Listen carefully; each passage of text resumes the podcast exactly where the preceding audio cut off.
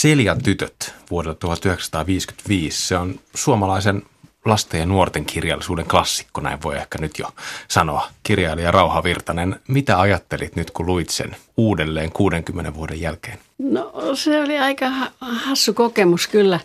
Mä jotenkin odotin, että että se olisi niin kuin jotenkin ihan kamala ja ihan tylsä. Ja, ja tota, yllätyin siitä, että se kuitenkin oli niin kuin ihan toimiva. Mutta sitten ne semmoiset kaikenlaiset käytännöt, mitä oli, jotain kuvataan siinä, jotka oli niin oikeastikin ympärillä, niistä oli hirveän suuri osa niin kuin unohtunut täysin. Sitä ihmetteli koko aika, että ai noinko oli ja noinko oli. Siis siitä ihan arkista elämää. Niin, joo, joo. Entäs Päivi Heikkilä Hauttunen, tietokirjailija, millä mielellä sä luit nyt uudestaan Seljan tyttöjä? No mä luin alun perin silloin nuorena tyttönä, sitten pienten lasten äitinä, sitten tutkijana taas kriittisin silmiä. Tämä oli nyt varmaan niin kuin neljäs lukukerta mulla. Ja nyt mä kiinnitin huomiota paljon näiden tota Seljan perheen vanhempien, Rean ja Rikun, kuinka he niin kuin näitä nuoria kasvattavat ja kuinka jotenkin tyylikkäästi jotenkin ilman, että jyrää sitä omaa semmoista kasvatusasennetta. Ja mä kunnioitin ihan hurjasti sitä semmoista, semmoista sujuvuutta ja, ja ihailin sitä perhehenkeä, mikä, mikä tuota täällä mm. Seljan, Seljan perheessä on. Mm. Mutta Tää. kyllä mäkin itse asiassa nyt vähän ihmettelin, että, että näinkö vanhahtavaa se maailmankuva on. Mm. Tämä kertoo siis Selian perheestä, neljästä tyttärestä ja heidän vanhemmistaan. Mä oon syntynyt 80-luvulla ja nyt mä luin ensimmäistä kertaa Selian tytöt ja mä tunsin nostalgiaa, siis jotain kummallista nostalgiaa, mitä mulla oli vähän vaikea jotenkin paikantaa, että mitä kohtaan, koska, koska se 50-luvun Suomi, jota, jota Selian tytöissä aika ihanteellisestikin ja idyllin keinoin kuvataan, niin se ei ole mulle tuttua. No lastenkirjaklassikot, nuortenkirjaklassikot aina peilaa sitä vanhaa hyvää aikaa ja siihen myös niin kuin liittyy se lukijoiden rakkaus ja semmoinen kiintymys siihen. Mä luulen, että nykytytöille sitten myös se semmoinen vakaa, turvallinen ja tyyten erilainen maailmankuva kuin missä he elää tällä hetkellä, niin se on sitten myös se, niin kuin se niiden kirjojen hmm. rikkaus ja lumous. Minkä takia sä Rauha Virtanen lähdit kirjoittamaan tämmöistä perheidylliä? No ei, pitänyt sitä ollenkaan kirjoittaa. Olin suuntautunut ihan toisenlaiseen kirjoittamiseen just siinä iässä.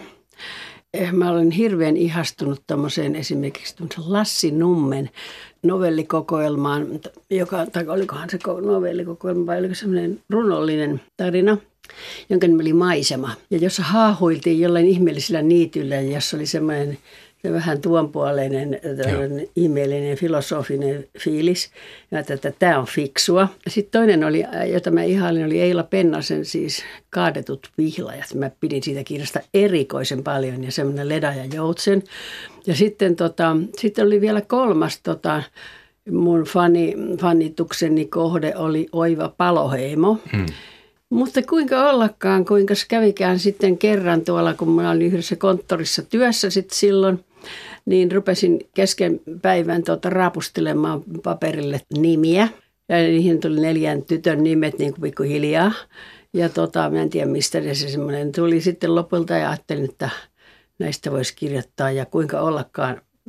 Rupesin kirjoittaa näistä ihmisistä tota selkeätä niin kuin tyttökirjaa tai nuorten kirjaa.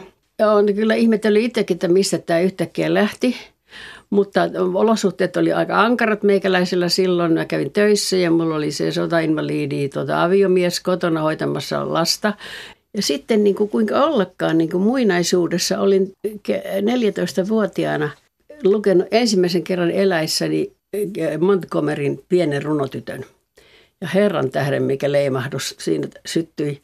Minä olen kirjoittanut päiväkirjaan, että joo, Musta tulee tota, nuorisokirjailija ja kirjoittaa samanlaisia kirjoja kuin L.M. Montgomery. Ja tota, mutta se oli tyystin unohtunut, siis kaikki tämä tämmöinen. Mutta siis siinä semmoisessa ahdinkoisessa tilanteessa, mikä mulla silloin just oli vuonna 1954, silloin kun mä aloin sitä tehdä. Yhtäkkiä sukelsin tämmöiseen perhemaailmaan ja Ja sitten siitä vaan tekstiä tuli aivan hmm. sairaan paljon. Muistuttiko se sun omaa perhemaailmaa? Juu, sikäli kyllä, että mun aviomies oli just niin kuin Riku Selja.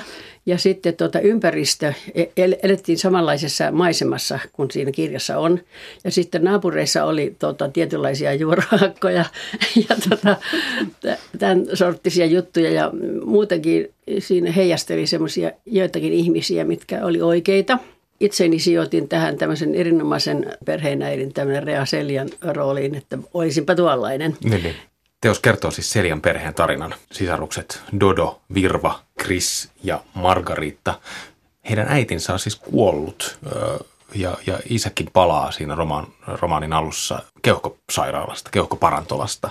Ja ensimmäinen tämmöinen niin perhedraama liittyy siihen, että isä on mennyt uusiin naimisiin ja nimenomaan tämä Rea tulee ikään kuin ottamaan sitä äidin, äidin paikkaa. Onko teidän mielestä Seljan tytöt kestänyt aikaansa semmoisena niin nuoruuden, nuorten naisten kuvauksena? Sellainen tietty elämään luottamisen eetos, joka siellä niin kuin monella, monella eri tavalla rivien välistä kumpuaa.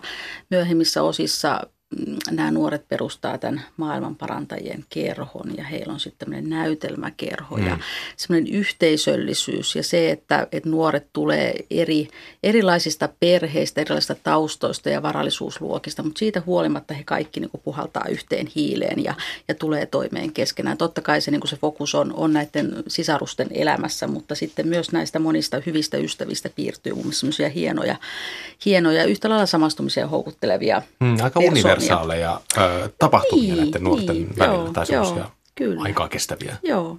Näitä piirteitä nyt on tietysti siirtynyt tähän nykynuorisoonkin aika lailla, mutta, mutta kyllähän tota erojakin on. Tota, mä ihmettelen esimerkiksi tässä niiden tyttöjen kiltteyttä esimerkiksi tämmöisissä taloustöissä, mihinkä tämä tota, äitipuoli niitä patistaa. Hmm. Ja ne tekee kaiken tota, koko aika niin kovalla innolla. Ei murinaa kuullut juuri koskaan. Mä olin hirveän hämmästynyt. että, että, että siis se semmoinen yleinen kiltteys, että vaikka nämä on mukavia nämä nykyään nuoret, niin ei siinä niin päällimmäisenä tule tämä tämmöinen niin kiltteys kuitenkaan. Että, joo, ihmettelin varsinkin tota, siinä kirjassa sitä, kun Päivi, kun sä kehuit, että tota, siinä niin nämä vanhemmat niin sujuvasti hoitaa näitä tyttäriä, niin tota, esimerkiksi semmoisessa tilanteessa, jossa mun mielestä Rikku Selja oli aivan karmea, kun se kielsi niitä tyttöjä menemästä sinne kesäteatteriin töihin. Musta se oli aika jotenkin, että mä että herran jestas, ei noin voi tehdä. Ja tota, siis nykyään ei kävisi tämmöinen. Ehdottomasti ei. Mutta sitten se myöhemmin tietysti se tasotti sen tilanteen, kun se sitten tsemppasi niitä tyttöjä, mm. kun ne rupesivat harrastamaan sitä kesäteatteria ihan itse. Kyllä, mä uskon, täytyy kuitenkin muistaa, että silloin elettiin, kun siinä kirjoitetaan 50-lukua ja sitten vähän ehkä se sijoittuu vielä myöhempään aikaan oikeasti. Niin. Silloin oli ajat vähän erilaiset. Ja toisaalta tämän taaliatempauksen aikanahan ne tytöt sai hyvin paljon laveamman kokemuksen siitä teatterin tekemisestä, koska he myös lavastivat ja mm. olivat ääni, äänimaisemien luojina ja puvustajina ja muina. Että mä luulen, että kyllä Rikulla oli tässä ihan selvä tämmöinen pointti. Että... Mm.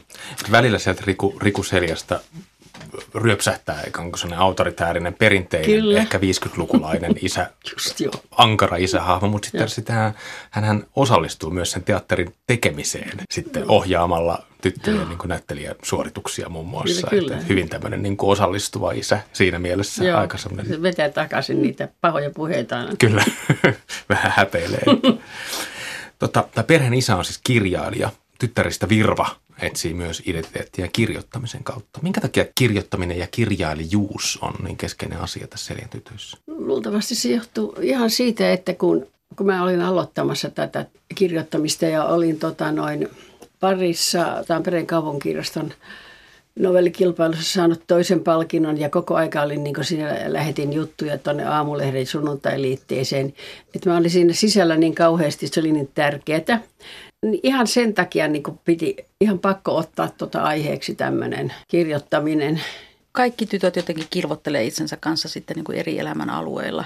Mä olen itse asiassa kirjoittanut muistilapulle ihan, koska muuhun teki niin ison vaikutuksen tämä, kun Virva, Virva sitten löytää selvästi sen niin kuin oman itseilmaisun muotonsa, niin hän kirjoittaa, että ei ole mitään ihmeellisempää kuin huhtikuinen ilta. Tällaisena kevätpäivänä sydän on niin täynnä, että täytyy kirjoittaa, muuten pakahtuu. Mm. Just joo. Se, se jotenkin niin kuin kiteyttää sen ja onhan nyt ajasta toiseen kirjoitettu näistä, siis pieni runotyttö tai pikkupappilan Ulla, jolla myös oli, oli näitä tällaisia tota noin, niin ambitioita, mm. niin siihen vaan pystyy kiteyttämään niin paljon sitä semmoista nuoren tytön haavoittuvuutta, herkkyyttä, mutta sitten myös sitä päämäärätietoisuutta mm. ja halua tulla kuulluksi ja luetuksi mm. ja nähdyksi. Sisäinen maailma, niin, joka avautuu niin, sitten niin, ulospäin joo. kirjallisuuden muodossa muun muassa. Joo, joo. Sitä on kirjoitettu 50-luvulla, 55 julkaistu.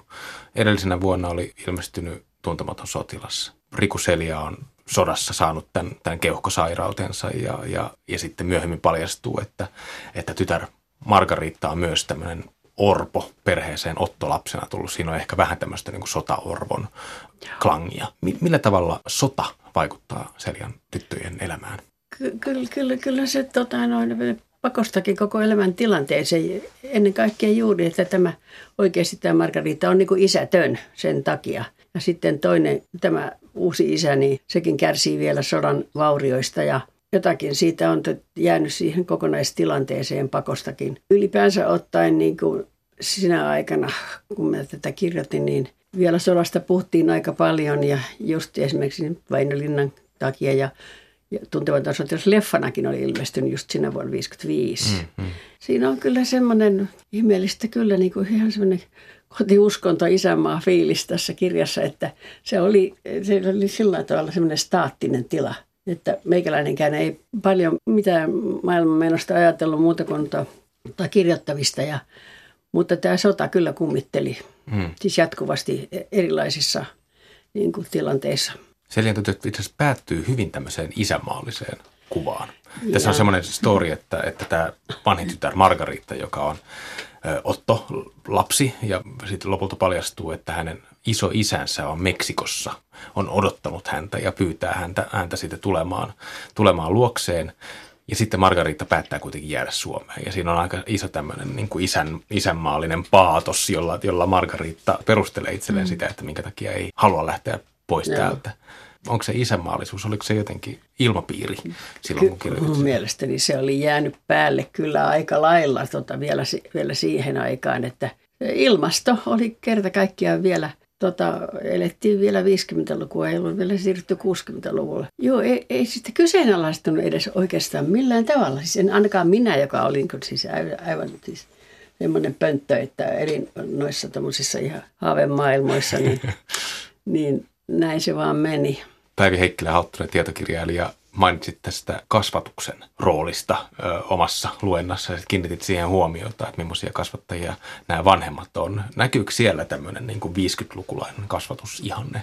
Toki, toki näkyy, mutta tota, verrattuna moniin poikakirjoihin, vaikka Aaro Hongan näihin tota partioaatteen läpäisemiin kirjoihin, niin kyllähän Seljan tytöissä se semmoinen sodan läheisyys ei niin paljon näy. Syödään kyllä yksinkertaista ruokaa, koti, kotikaljaa ja voileipiä ja nakit on sitten silloin juhannusyönä se semmoinen, semmoinen herkku, jota erityisesti tarjoillaan. Et, et se, ja se ruuan ja sitten toisaalta vaatteiden, kun, kun Rea sitten tarttuu toimeen ja rupeaa vaatettamaan näitä tyttöjä vähän ajanmukaisempiin ja sievempiin vaatteisiin, niin se, että korostetaan myös uusia vaatteita ja mm. sitä, että, että kuinka tärkeää se on sitten näille tytöille, heidän merkitys. itse, itse tunnolle, niin, niin tuleehan se semmoisena pieninä mainintoina sitten voi poimia tätä, että, Kyllä. että sodasta on, on hetki aikaa. Ja sitten jännällä tavalla mun mielestä tämmöinen niin kuin siisteyden merkitys, kiltteyden ja kunnollisuuden merkitys koko ajan mm. korostuu siinä ihan arjen, mm. arjen kuvauksessa. Joo. Ja kyllähän no siinä piti sit tsempata vähän näitä, näitä kasvavia nuoria sit tosiaan niin kuin toimimaan näiden esikuvien mukaisesti, että turha sitä on kieltä. Kyllä.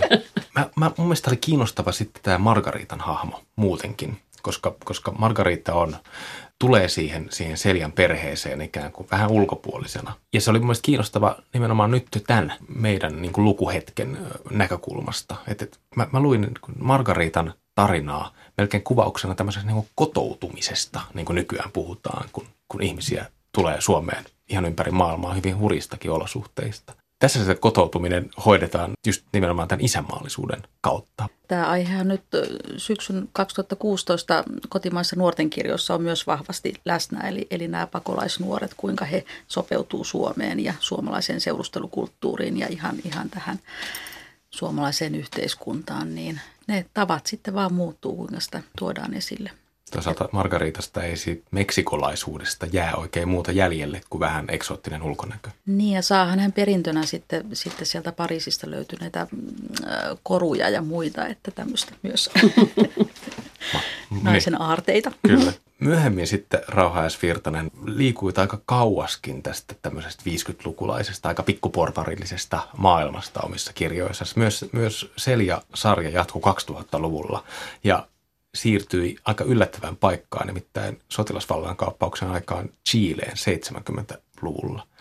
Oliko sulla semmoinen olo, että sä kyllästyit tähän 50-lukulaiseen idylliin? Ei, ei ollut semmoista fiilistä kylläkään. Tota, Siinä oli aivan, aivan uusi tilanne. Tota, mä nyt olin varmaan vähän vuosien kuluessa avartunut ja kirjoittanut sinne välillä muitakin kirjoja. Olin ajatellut siis ehdottomasti jättää seljät taakseni. Ei ollut pienintäkään ajatusta, että mä enää koskaan palaan niin niiden pariin. Mutta toi oli yksi fani, joka on niin hirvittävän sitkeä. Jatkuvasti kirjoitti mulle, että enkö mä voisi kirjoittaa edes pikkupätkän, edes vaikka niin yhden, no tota noin kymmenen liuskaa tai jotakin, että mitä, mitä niille nyt kuuluu, niille tytöille – Tämä oli hirveän ahkera kirjoittama ja hirveän painostava ja hirveän kiva ja on edelleenkin mun ystäväni tuolla Lappeenrannassa, tämä Heidi. Jotenka hän sen potkasi mut liikkeelle. Eli siihen olin just niin kuin tämä, tämä tilanne pamahtanut niin kuin esiin ja herätti kaikenlaisia tunteita ja vaikka mitä tapahtumia.